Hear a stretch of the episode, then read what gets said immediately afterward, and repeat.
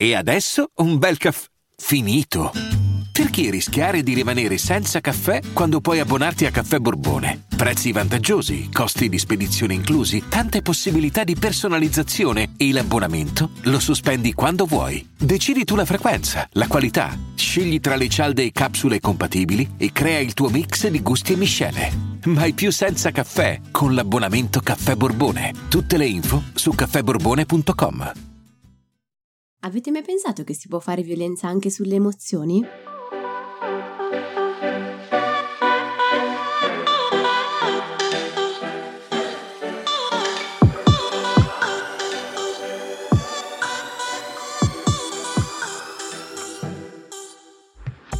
Benvenuti in questo nuovo episodio di TV Therapy, il podcast dove usiamo le serie TV per capire meglio noi stessi, le nostre emozioni, le relazioni, gli impantanamenti vari io sono Alessia, psicologa e psicoterapeuta e su Instagram mi trovate come Io non mi stresso. E io sono Giorgia, scrivo di serie tv e su Instagram mi trovate come Tellist, che è un blog che racconta le serie tv come meritano. Allora, giovedì, come ogni 25 novembre, era la giornata internazionale per l'eliminazione della violenza contro le donne. Perciò abbiamo pensato in realtà a lungo se fosse il caso di fare un episodio a tema e soprattutto come farlo, perché il rischio è sempre un po' quello di essere ridondanti o di banalizzare o al contrario di drammatizzare eccessivamente l'argomento, come capita onestamente spesso di vedere. Eh, poi però mentre brancolavamo un po' nel buio, nel dubbio, una serie tv ci è venuta in soccorso sbloccandoci un'idea e quindi abbiamo deciso di parlarvi di Made. Sì, direi che Made è stata provvidenziale perché è uscita da pochissimo, poco più di un mese, e quando è uscita eh, non era una di quelle serie super attese e chiacchieratissime, però si è fatta notare subito per aver parlato in maniera piuttosto autentica di violenza psicologica, che è un tipo di violenza che resta sempre un po' offuscato anche in occasioni specifiche come appunto la giornata contro la violenza sulle donne. E questo perché sicuramente è meno cruda e sensazionale rispetto a violenze ben più fisiche che spesso poi diventano mortali ma anche perché come vedremo meglio dopo si tratta di una forma di violenza così sottile che talvolta nemmeno le stesse persone che la subiscono e che la commettono si ritengono abusate o abusanti. Esatto, secondo me questa è una delle parti più apprezzabili di Made perché lo mette bene in luce, cioè quanto sia difficile rendersi conto di subire violenza psicologica, di essere l'autore, diciamo, della violenza psicologica o anche quanto sia difficile per le persone intorno rendersi conto che eh, quello a cui stanno assistendo in qualche modo è violenza, psico- è comunque violenza. E l'altro pregio secondo me di Made è che parla di violenza psicologica senza distribuire colpe e senza usare gli archetipi abusatissimi, direi, della vittima e del mostro, bensì approfondisce le diverse complesse dinamiche familiari e sociali, talvolta anche molto spontanee inconsapevoli, che sono poi il terreno fertile della violenza psicologica. Prima di passare alla serie però ci tengo a fare una precisazione che spero mm, non venga colta come qualcosa che eh, fa ombra sulla giornata di oggi o sulla violenza in genere, ma bensì che sia un po' uno spunto per allargare la visuale. La violenza, soprattutto quella psicologica, vorrei dire che riguarda anche gli uomini e anche le coppie omosessuali. Davvero nulla a togliere la giornata di oggi, ovviamente la violenza che viene attuata sulle, sulle donne. Lo specifico perché? Perché ehm, è già sottile da, da, cogliere, molto difficile da cogliere e mi rendo conto che eh, spesso ci si, ci si domandi se non si sia esagerati a definire quello che sta accadendo violenza e mh, anche nei percorsi in realtà psicologici mi è capitato che gli uomini pensino che quello che gli sta accadendo sia proprio, ehm, cioè che sia impossibile che quello che gli stia accadendo sia definibile violenza o questo non nei percorsi ma più in generale eh, pensano che sia impossibile che a loro possa accadere. E um, idem vale per le relazioni eh, omosessuali, cioè lì direi che eh, invece c'è un altro tema che è importante, cioè hanno il timore di parlarne perché temono di, di fare ombra sui diritti che stanno faticosamente conquistando e quindi temono che parlare di tirare fuori il tema della violenza in queste coppie possa in qualche modo fare, eh, far fare qualche passo indietro. Per questo io cerco spesso di parlare di, di persone senza specificare il genere, anche se ovviamente la violenza di genere esiste, è un problema e dobbiamo tenerne conto. In alcuni casi non è nello specifico violenza di genere, ma violenza relazionale e ci terrei che appunto anche di questo tenessimo conto. Sì, ne teniamo conto e poi sicuramente torneremo su entrambi gli argomenti. Ok, perfetto. Adesso allora ti lascio la palla su uno dei tuoi pezzi clou di questo podcast che è Cos'è Made? Sì, prima di iniziare ci terrei anche a dire che se sentite le nostre voci come se fossimo praticamente sott'acqua è perché entrambe eh, ci siamo beccate una influenza, giusto un po' così non lieve e, e, quindi... E quindi niente, abbiamo questa voce tetra. Sembro tipo Luca Ward, mi sento la profondità un po' di Luca Ward però non sono Luca Ward. No, la dizione non è quella. Vabbè, Ma caspita.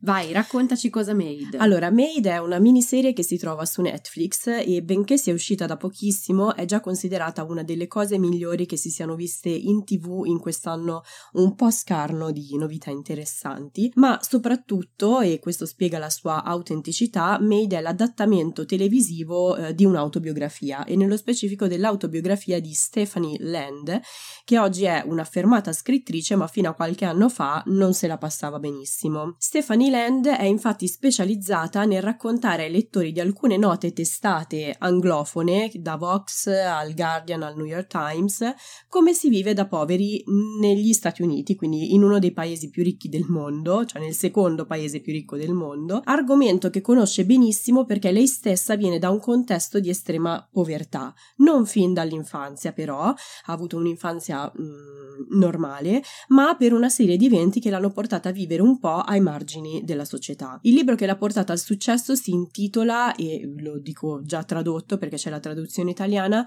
Donne delle pulizie, lavoro duro, paga bassa e la volontà di sopravvivere di una madre, che è anche quello su cui con diverse libertà narrative si basa Made e direi che sintetizza anche la trama questo, questo sì, titolo. È il titolo di una tesi. Esatto. La protagonista di questa serie è Alex, una ragazza di 25 anni, quindi un po' più piccola eh, di Land, che all'epoca dei fatti ne aveva 28, che vive a Port Hampstead, cioè una cittadina che si colloca nello stato di Washington a nord-ovest degli Stati Uniti, sull'oceano proprio al confine con, con il Canada, e che è la versione fittizia, la versione immaginaria di Port Townsend, che è eh, la cittadina dove Stephanie Land ha vissuto davvero e dove la soglia di povertà è più alta della media nazionale statunitense, quindi questo teniamolo a mente. La serie inizia di notte quando Alex decide di fare un bagaglio molto minimal, eh, infilare la figlia in macchina e fuggire dal suo compagno che ha problemi di dipendenze, eh, dall'alcol soprattutto. Ma direi anche relazionali, eh, del resto le due cose vanno spessissimo a braccetto, qua diciamo facciamo uno spoiler su quello che poi verrà, verrà eh, dobbiamo farli per forza, però pur non essendo fisicamente violento, eh, questo ragazzo quando si arrabbia diventa diciamo non l'uomo più rassicurante del mondo, abbastanza spaventoso, eh, quindi eh, tira insulti, lancia cose che possibilmente sono sempre frangibili tra le sì, altre lei cose. dice che deve togliere i pezzi di vetro dalla testa della figlia Esatto. la prima volta. Esatto. Quindi eh, gli episodi, che sono 10, durano un'ora ma scorrono che è un piacere e viste le premesse non si direbbe, eh, seguono Alex che senza una casa né un soldo tenta di ricostruire una vita migliore per se stessa e per la figlia partendo da un lavoro sottopagato in un'agenzia di donne delle pulizie. E eh, in parallela a una sequela sfiancante, eh, per lei più che altro, non per noi, Per noi ehm, scorre. Esatto, di sciagure, Alex deve eh, però innanzitutto imparare a riconoscere quello che le è capitato come una forma di abuso, di, di violenza, anche se quasi nessuno la considera tale. No, lei si renderà conto di questo arrivando prima dall'assistente sociale nei centri antiviolenza, poi dove iniziano a eh, renderle eh, visibile come le cose che sta raccontando non siano eh, insomma qualcosa di poco conto, ma siano effettivamente eh, quantificabili, nominabili come violenze. E infatti con l'input di alcune figure che lavorano nei servizi sociali, Alex inizia a mettere insieme i pezzi della sua storia familiare e del contesto in cui è cresciuta per capire come spezzare il circolo vizioso eh, e crescere sua figlia in un ambiente non disfunzionale. Però cos'ha di speciale Maid? Che a fianco ad Alex c'è tutto un microcosmo di figure abbastanza disastrate che per lei non sono molto di aiuto nel percorso, le quali però non si percepiscono come personaggi negativi perché anche loro tentano di tenere insieme i propri pezzi e aspirare a una vita migliore, eh, nonostante il contesto di povertà da cui vengono tenti continuamente di tirarli indietro. Non so, c'è il compagno di Alex, Sean, che a sua volta si affanna per spezzare la catena della sua storia familiare di tossicodipendenza Sean era un bambino che eh, senza padre, mi pare giusto. Sì, sicuramente sì. la mamma comunque aveva anche lei una storia di esatto. eh, tossicodipendenza e abuso di, di, alcol. Esatto, lui ha, dice tipo che a 6-9 anni si prendeva cura della, della, sì, della esatto. madre sotto l'effetto di droghe. Poi c'è il padre di Alex che sembra essersi ricostruito una vita felice e tranquilla, ma poi nel corso della serie si scopre che lotta in continuazione con alcuni punti oscuri del, del suo passato, che sono ancora molto presenti. E infine c'è la madre di Alex Alex Andy McDowell, che magnifica, sì. devo dire, magnifica nella serie e tra l'altro è davvero la madre della interprete principale che è Margaret Qualley, bravissima anche lei. Dicevamo, la madre di Alex è una fricchettona con un disturbo bipolare non diagnosticato e che quindi oscilla tra l'essere una figura genitoriale di riferimento oppure totalmente inaffidabile. Sì, e a tratti abusante, riversando colpe e rabbia su Alex, un po' come in effetti viene poi da parte del compagno. Di Sean, quindi. Esatto. Allora, tutti questi personaggi eh, si evolvono però con dei toni che non sono mai totalmente drammatici, perché la serie mantiene nei loro confronti uno sguardo molto tenero, protettivo e a tratti anche ironico, anche perché poi la serie ehm, mostra anche il, l'immaginazione della protagonista Alex, mm. quindi non so, c'è un pezzo ad esempio che è abbastanza divertente in cui ad esempio lei in tribunale eh, non capisce niente di quello che stanno dicendo eh, intorno a lei e quindi i dialoghi vengono tradotti con, non so, io l'ho visto in inglese, quindi dicono legal, legal, legal, anche legal, traduzione legal, italiana. Legal. Ah no, anche l'ho visto in inglese, niente, eh, scherzo. Sì. Ok, invece oppure tipo c'è un pezzo in cui lei è totalmente apatica, non riesce a reagire e si vede proprio che viene inghiottita letteralmente dal divano su cui è sdraiato. Quella scena è magnifica, me la rigiocherò sicuramente per parlarne ai pazienti. È bellissima eh, e questo perché comunque la creatrice Molly Smith Metzler ha detto che eh, nessuno avrebbe avuto voglia di vedere 10 ore di strazio ultra drammatico. È un po' e tra l'altro è una scelta intelligente perché c'erano delle ricerche in psicologia sociale che mettevano in luce come, forse erano sui cartelloni pubblicitari se non erro, però porre delle pubblicità anche di quelle progresso, quelle educative, in maniera mh, eccessivamente evidente sul problema, eccessivamente strazianti, in realtà avevano un effetto opposto, cioè quello di far girare la testa dall'altra uh-huh. parte. Mentre riuscendo a mixare opportunamente le due cose, ovviamente ovviamente ci vuole un equilibrio senza mancare sì, di rispetto. Bisogna essere anche capaci di farlo. Esatto, assolutamente, cioè senza mancare di rispetto. Che cosa accade? Che eh, cioè, tu, siamo più motivati a guardare, forse anche per sempre la questione della giusta distanza e di conseguenza poi riusciamo anche ad apprendere quelle parti che sono più drammatiche, strazzanti e in questo caso violente. E in effetti quello che mi piace di questa serie, per agganciarmi un po' a quello che stavi dicendo, è che non calca la mano cercando di farci decidere chi è giusto, chi è sbagliato, eh, non ci obbliga a scegliere chi è buono e chi è cattivo. Certo, siamo tutti quanti d'accordo sul fatto che eh, le violenze di qualunque tipo esso siano e verso chiunque vengano eh, poste, insomma, eh, sono mm, sbagliate. Quello ok. Però eh, accade una cosa, provate a seguirmi nel, nel ragionamento, cioè la serie cosa fa? Come nella realtà genera un quadro che è molto tridimensionale delle persone, quindi ci racconta sia i tratti più scuri, sia le parti di vulnerabilità, anche di coloro che sono gli abusanti, che quindi molto spesso tipo sui giornali, alcuni, su alcuni media vengono descritti come i mostri. Mi piace perché questo aspetto, perché non solo offre una visione più bilanciata delle cose, ma ci permette anche di offrire una risposta tangibile al ma perché non se ne va? Mm-hmm. Quando noi eh, descriviamo gli abusanti solo come mostri, ci pare ovvio che la persona dall'altra parte, cioè mh, colei che è vittima di, di, violenza, debba andarsene e ci pare strano che, che non lo faccia. Mentre grazie a questa eh, tridimensionalità riusciamo a comprendere meglio la risposta a questa domanda. Cioè sono tanti motivi, alcuni anche inseriti nella propria storia familiare, nei, nei propri traumi, che come calamite ci tengono spesso attaccati a situazioni che riattualizzano, quindi ci riportano verso, riattualizzano quel trauma lì, quindi ci riportano sempre verso situazioni che eh, sono traumatiche. Uno dei motivi però è collegato eh, anche al fatto che eh, spesso chi è vittima di violenza, fisica o psicologica che sia, vede anche altri lati del partner e della relazione, quindi vede i momenti felici, i momenti di vulnerabilità, quello che ci fa vedere l'altro come tenero o come eh, poverino, ci capita spesso di vedere anche noi no, da, da spettatori così Sean nella, nella uh-huh. serie e spesso le due storie quella della persona che subisce violenza e quella dell'abusante, sono spesso così profondamente connesse che ehm, anche chi è vittima di violenza sembra in qualche modo capire cose del partner che dall'esterno appaiono incomprensibili. Per esempio, nella serie si vede come siano assolutamente sulla diciamo stessa lunghezza d'onda o come si comprendono quasi senza parlare nel momento in cui devono soccorrere e gestire la mamma di Alex e in quel caso si genera proprio un noi forse sì. viene anche specificato sì anche perché sono il fatto che Sean eh, gestisse già la madre da quando, fin da quando esatto. era piccolo e lo stesso sia per Alex fa sì che loro appunto trovino una connessione esatto. sì è un po' il non sei solo non sei sola nelle tue disgrazie io posso capirti e posso aiutarti poi questa cosa però viene estremizzata e diventa un solo io, solo mm, io posso aiutarti, solo noi possiamo eh, capirci. E quindi poi questo rende ovviamente molto più difficile staccarsi da quelle situazioni perché vedo i lati che sono eh, abusanti, negativi, violenti e accanto vedo tutta una serie di altri lati per cui mi sembra molto difficile capire come staccarmi da quella persona lì. E inoltre c'è il fatto che spesso chi agisce la violenza è davvero convinto di voler smettere. Ci sono tutta una serie di momenti post violenza che vengono chiamati luna di miele, dove l'altro eh, tira fuori tutte le proprie vulnerabilità, eh, la propria appunto decisione a eh, voler smettere. E così come nella serie siamo spesso portati noi a provare tenerezza e comprensione eh, per Sean, figuriamoci cosa possa accadere in chi eh, è vittima di, di, quella violenza lì.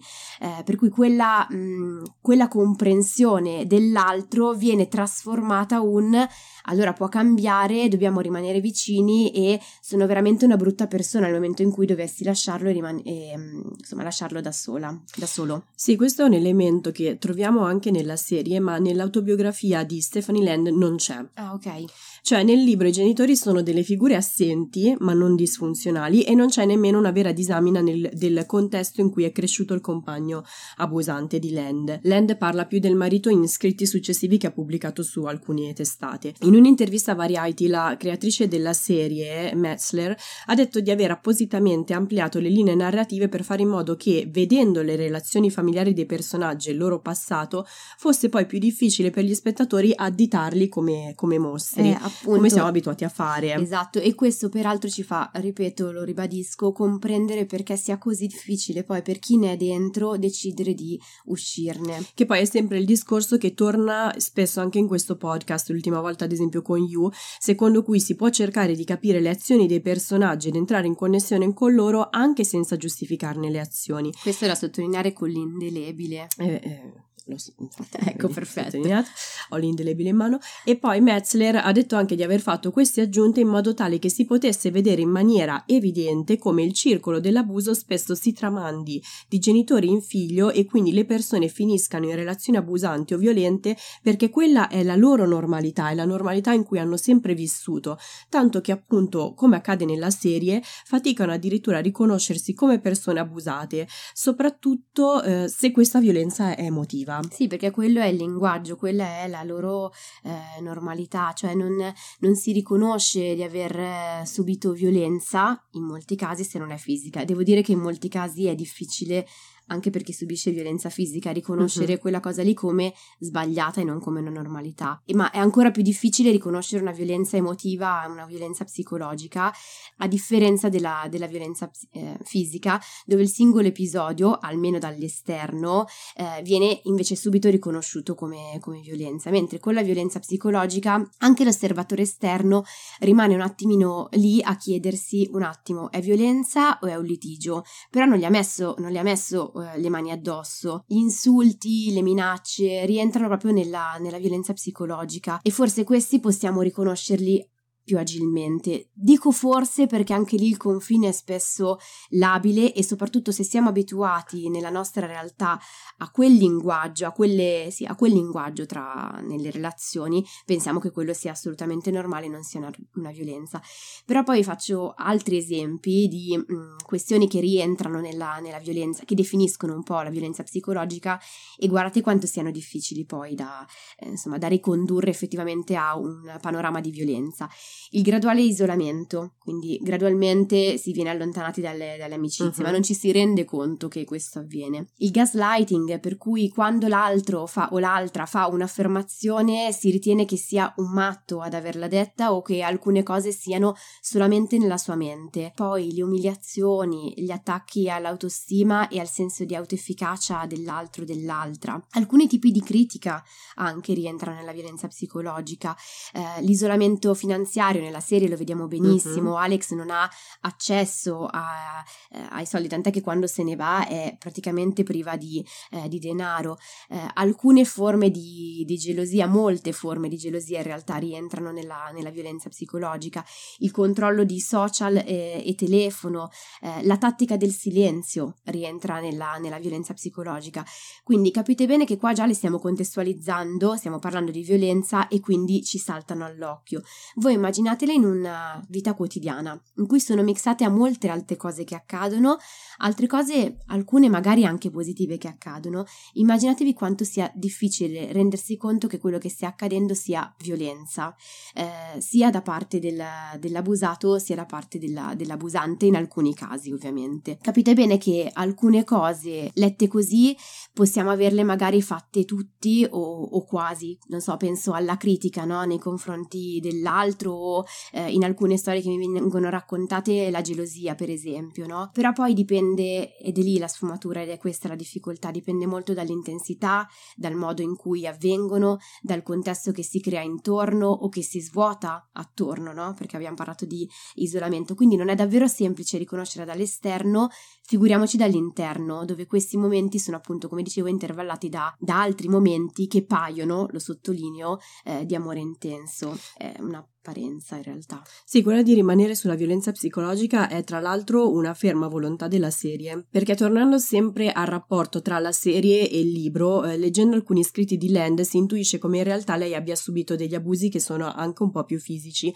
C'è un articolo ad esempio in cui lei parla di um, aver subito a cena degli abusi sessuali da parte del primo compagno che quindi corrisponderebbe a Sean nella serie, mentre con il secondo, perché poi lei è ricaduta in un'altra relazione abusante, paziente ha subito un tentativo di strangolamento. Sì, il tentativo di strangolamento qui lo troviamo su un'altra ragazza che è ospite del, del rifugio. È vero.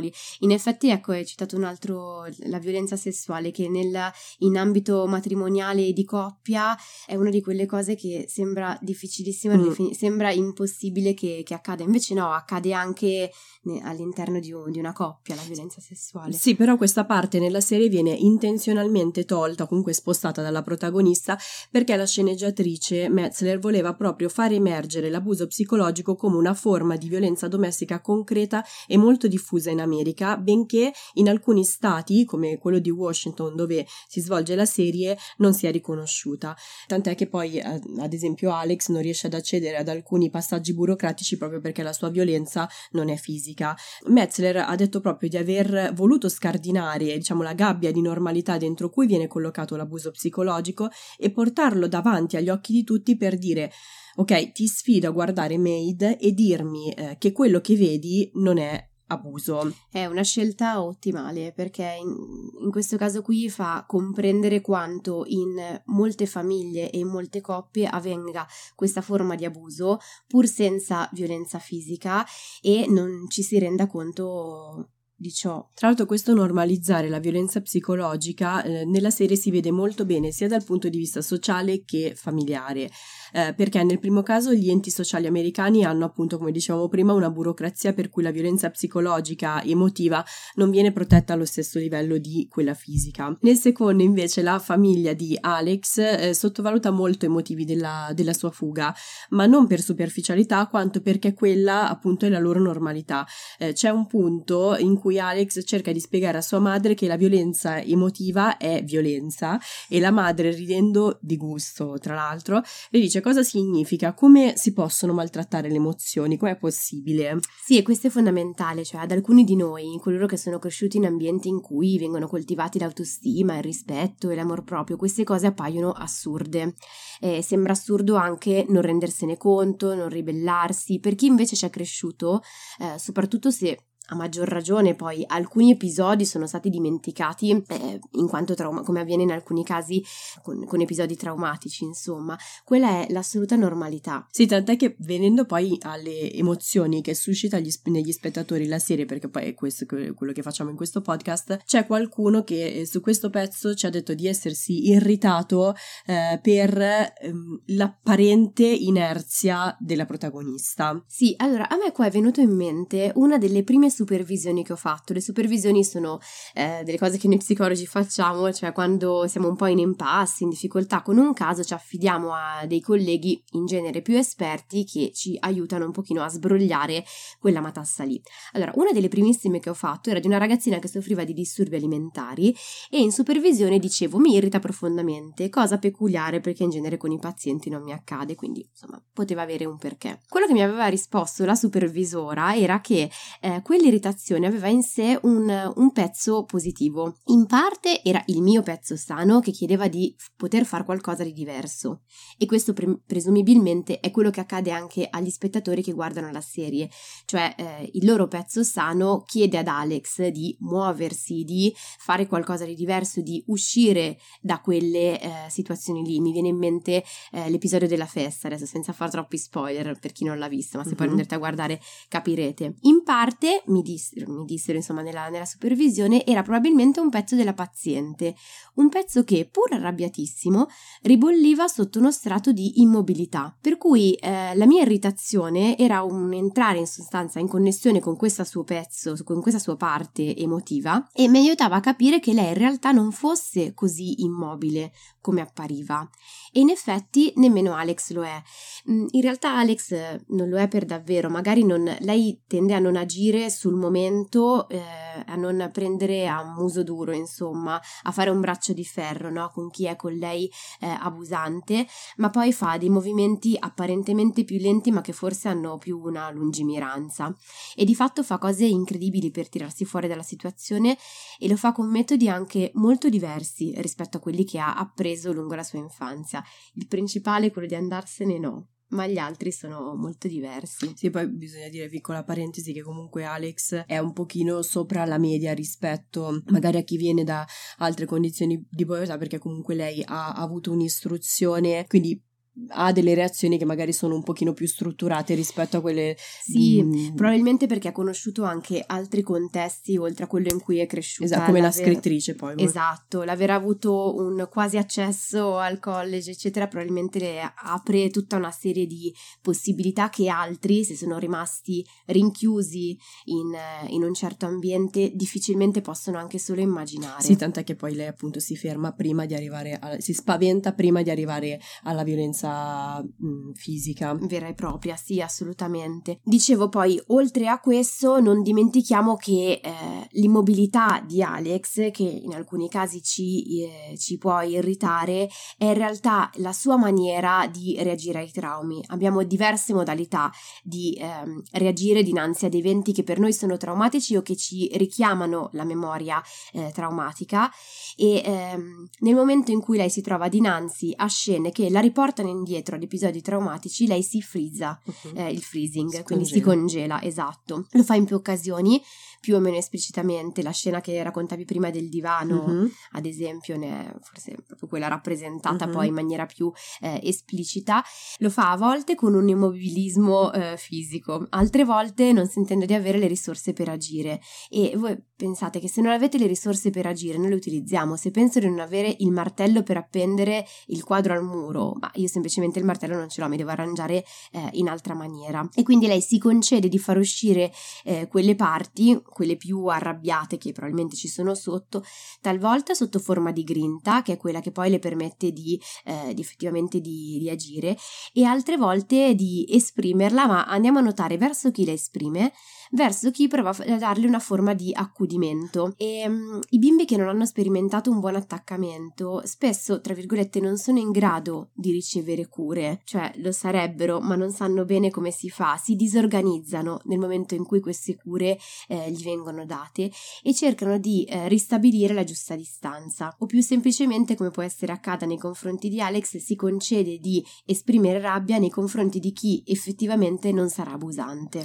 E questo poi in base alle esperienze pregresse porta poi a un rischio di calamitarsi sulla persona sbagliata anche se ti si para davanti quella giusta, no? Assolutamente. Allora, questo magari lo facciamo più, più stretto, nel senso che ne abbiamo già un po' parlato nella puntata eh, relativa a You, quindi mm-hmm. se vi va andate là a riascoltare, dicendo che abbiamo un sofisticato lanternino, che in, te- in gergo tecnico sono i modelli operativi interni, che ci, tra virgolette, attira verso le persone che ricalcano alcuni schemi che abbiamo vissuto nel passato. Quindi nel momento in cui effetti, le ricerche ci dicono che le persone che hanno avuto un panorama di violenza nell'infanzia, anche assistita, non necessariamente diretta nei loro confronti, hanno più probabilità di trovarsi coinvolti e travolti ehm, in relazioni altrettanto violente. Ecco, questo punto eh, a me invia, innesca un po' di perplessità e spiego perché. Eh, c'è qualcuno che ci ha scritto che eh, vedendo Alex eh, calamitarsi sempre verso la persona sbagliata e rifiutare quelle, quelle, giuste, l'ha irritato parecchio. E eh, faccio un attimo riassunto perché qui bisogna introdurre un personaggio di cui non abbiamo ancora parlato. Eh, più o meno per tutta la serie Alex ha due figure maschili che le ruotano attorno a livello sentimentale, intendo, e sono Sean, appunto l'ex ragazzo, eh, e Nate, eh, un vecchio conoscente di buona famiglia eh, che eh, fa l'ingegnere, è divorziato, però ha fatto un divorzio, diciamo così, non tempestoso, ecco. Ama i bambini, fa pure la vinaigrette per l'insalata, va a dormire a petto nudo con un petto pazzesco e non beve nemmeno dopo le nove. Um, Nate è una presenza costante che tira fuori Alex dai casini, le paga la colazione, le presta la sua macchina a tempo indeterminato tra l'altro e a un certo punto la ospita anche insieme a sua mamma, quindi si fa carico di Alex, della madre bipolare e della figlia. E quindi appunto qualcuno ci ha scritto di essersi innervosito perché Alex rifiuta costantemente gli approcci di Nate di cercare una relazione con lei. Credo che il discorso sia tipo riesci a svincolarti da una situazione difficile, però se poi quando hai la possibilità di stare con un bravo ragazzo la rifiuti, allora poi sono fatti tuoi, ecco. Però io mh, non ho percepito Nate invece come un rapporto sano e funzionale, ma l'ho percepito esattamente disfunzionale come quello con Sean. Prima di tutto perché dal punto di vista emotivo sembra un po' un ricatto, cioè io ti aiuto, eh, però ti metto un po' in condizioni che sia più difficile per te dirmi di no perché sembro ingrata e poi dal punto di vista economico, perché anche lui ha la stessa esatta tendenza di Sean a fare in modo che Alex dipenda da lui e infatti quando lei gli fa capire eh, che non c'è possibilità di una relazione, lui la allontana. Eh, non sto dicendo che sia volontario, eh, però nella serie si fa anche un accenno al fatto che nella violenza domestica ci sia anche un isolare l'altro a livello finanziario e non renderlo indipendente per assicurarsi la sua presenza. E tra l'altro mi fa venire in mente un altro pezzo di Stephanie Land che diceva che quando lei è uscita dal alle due relazioni eh, disfunzionali che aveva, la gente eh, sperava per lei che trovasse un compagno da happy ending, da lieto fine. Sì, perché adesso le donne non possono salvarsi. Eh. Pam, va bene, no, scusate questo. Eh, allora, no, mm, ci, ci, sono diversi aspetti. Poi, vabbè, è vero che dovremmo andare a vedere come potrebbe andare a finire un'effettiva relazione con, eh, con Nate, ma anch'io ho avuto questa percezione, onestamente, cioè che i pre- presupposti potessero essere comunque quelli di una relazione in cui c'era una forma di dipendenza e di eh, ricatto emotivo, magari non con quei confini di, eh, con quelle sfumature, no, sfumature, oddio, non con quei pezzi di violenza che uh-huh. c'erano nella relazione. Di aggressività. Esatto esatto precedente, eh, ma comunque anche lì una forma di dipendenza diciamo magari più evoluta rispetto alla precedente. Ci sono comunque diversi motivi per cui Alex potrebbe non aver scelto eh, Nate, diciamo potrebbe non scegliere Nate e non lo so, penso ad alcune persone anche qui che ho in terapia e i motivi per cui non scelgono quello che appare il bravo ragazzo, eh, la brava ragazza anche in alcuni casi. E la primissima è quella che dicevamo prima, cioè il fatto di avere linguaggi simili e quindi avere un panorama anche traumatico alle spalle che eh, richiama un po' gli stessi schemi. In altri casi alcuni raccontano che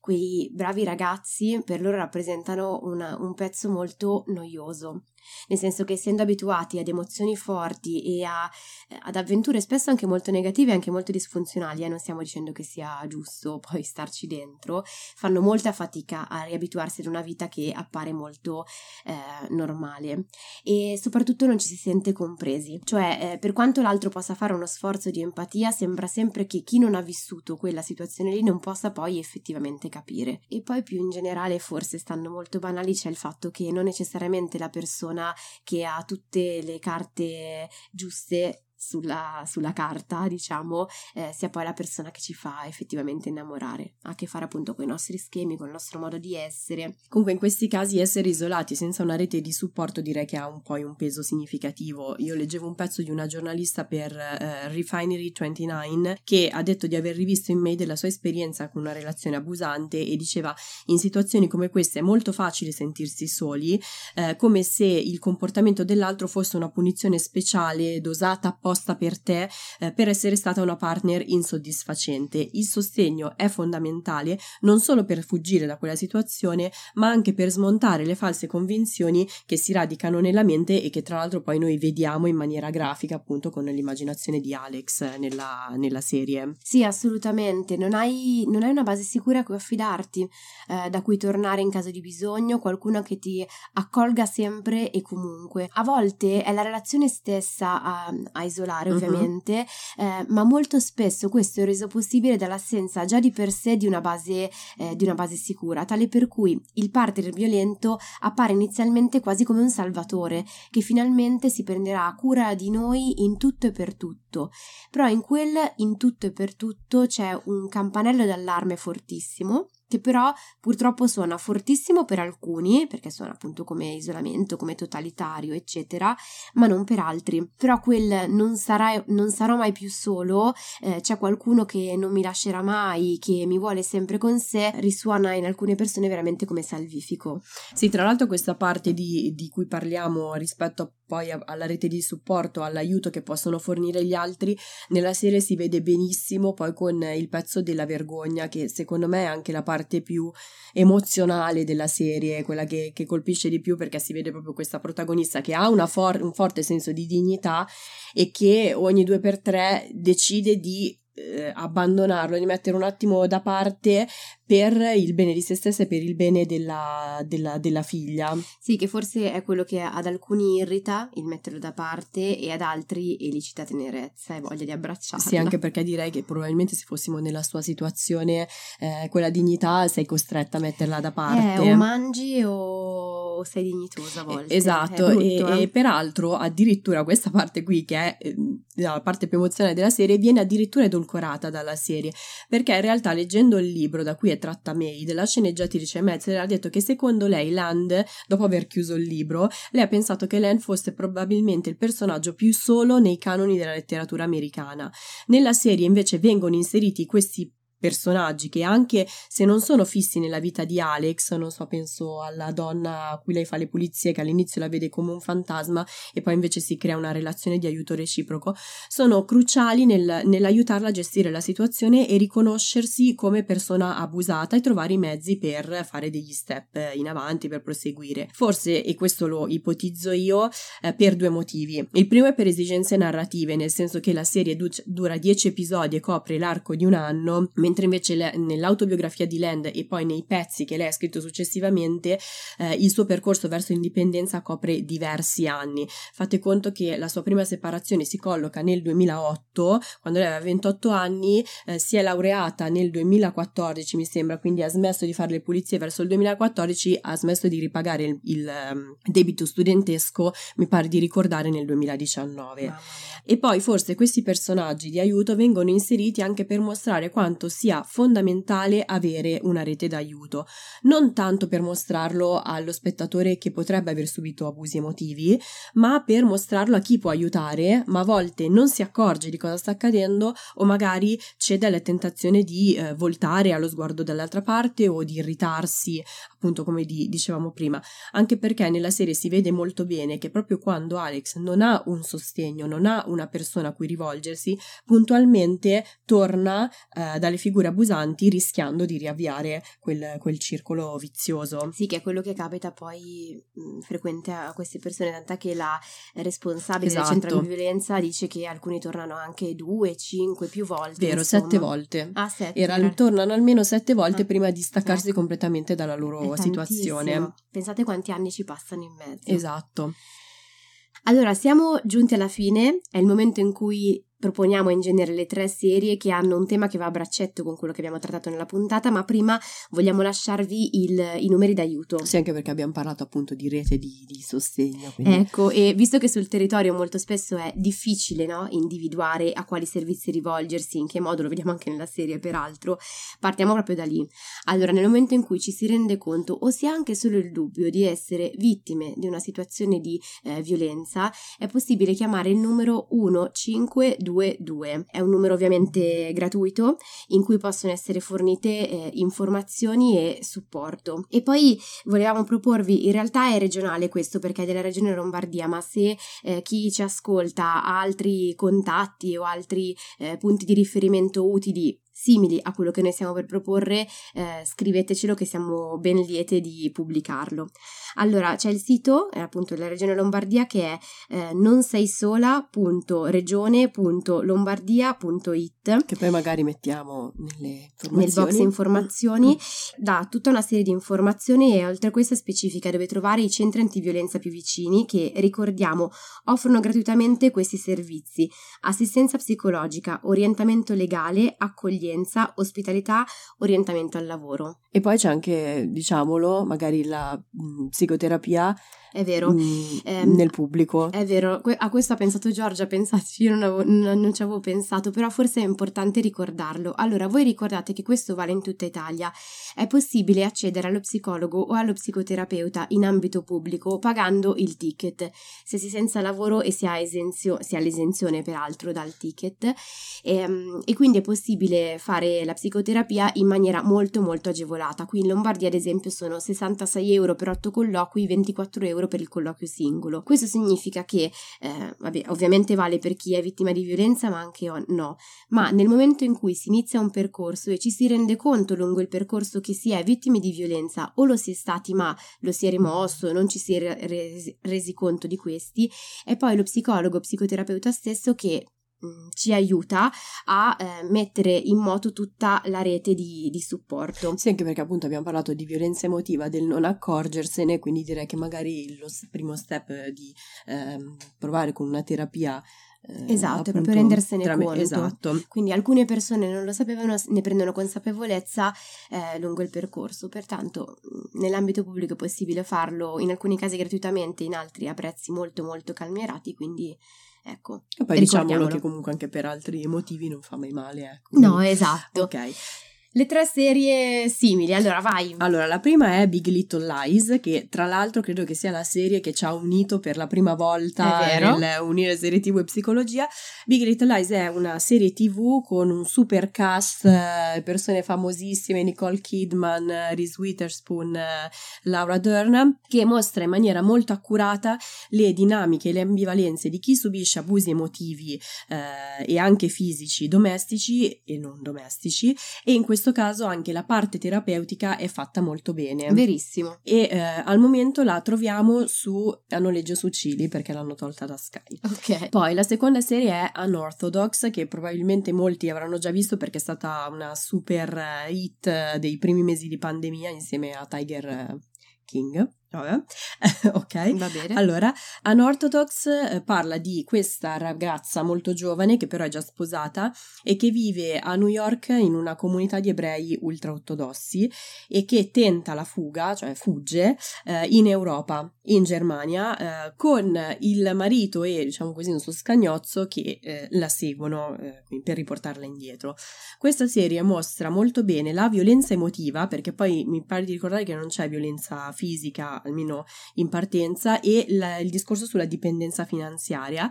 Però la parte migliore, secondo me, riguarda i personaggi maschili e ehm, considerati abusanti che sembrano quasi spaesati, eh, perché il motivo per cui vogliono riportarla indietro è la paura che loro hanno del mondo esterno, di cambiare quella che loro considerano la loro normalità. Unorthodox, secondo me, tutti si sono focalizzati sulla protagonista, ma i personaggi maschili sono quelli fatti meglio eh, e il, il loro smarrimento fa anche molta tenerezza tenerezza più o meno come lo smarrimento che ha Sean in, in Maid. E questo è importantissimo, alcuni lo scambiano come un invito a rimanere lì poi, no? Quindi se c'è la parte tenera perché mai dovrei andarmene e invece no, molto spesso quando si fa un lavoro su, con le persone che invece sono state vittime di violenza, il fatto di cogliere l'altro non, non più così solo come minaccioso, ma scoprire che ha una parte vulnerabile diventa una chiave di ingresso per dire allora non è così onnipotente e ho la possibilità possibilità di andarmene. Che è quello che poi succede in Maid. Esattamente. E Unorthodox si trova su Netflix. L'ultima serie è stata provvidenziale perché mi si è parata davanti agli occhi un giorno fa ed è La ragazza dei Parioli che è appena uscita su Sky e Now TV è eh, una docuserie in due puntate che racconta, eh, non so se ve lo ricordate, il caso del 2013 delle baby squillo della Roma Bene eh, dei Parioli, che poi è quello con cui con tantissima fantasia si è basata Baby. Eh, la serie tv di Netflix visto che raga- una delle due ragazze che si prostituivano eh, a 14 anni, mi pare ormai è diventata maggiorenne a 23 anni, racconta lei stessa la sua esperienza, però la serie si focalizza non tanto sui fatti, eh, ma mette in linea lei, sua mamma, eh, che è stata condannata per sfruttamento della prostituzione, e sua nonna, per raccontare la loro storia familiare che ha anche in questo caso una linea poi di un circolo di abusi più emotivi ma, ma anche fisici. Nella prima puntata che ho visto mh, non li approfondisce tantissimo, però può essere che poi nella seconda accada eh, e va in onda eh, il mh, martedì eh, sul canale Crime Investigation, che è il canale 119 di Sky. Perfetto. Allora, siamo giunti alla fine. Sì, Questo episodio è venuto lunghissimo, stiamo vedendo ora la durata. Allora, ci vediamo al prossimo episodio. Come sempre, se avete dubbi, domande e curiosità su come vi fanno sentire le serie TV che state guardando, ci trovate ogni mercoledì su Instagram, sul canale Io non mi stresso. E su Tellis con la Y. E vi ricordiamo che la TV Therapy esiste anche come terapia di gruppo e se volete rimanere aggiornati sui nuovi gruppi in partenza e inserirvi in lista d'attesa, seguite il, post, il podcast o iscrivetevi ai nostri canali. Al prossimo episodio. Al prossimo episodio.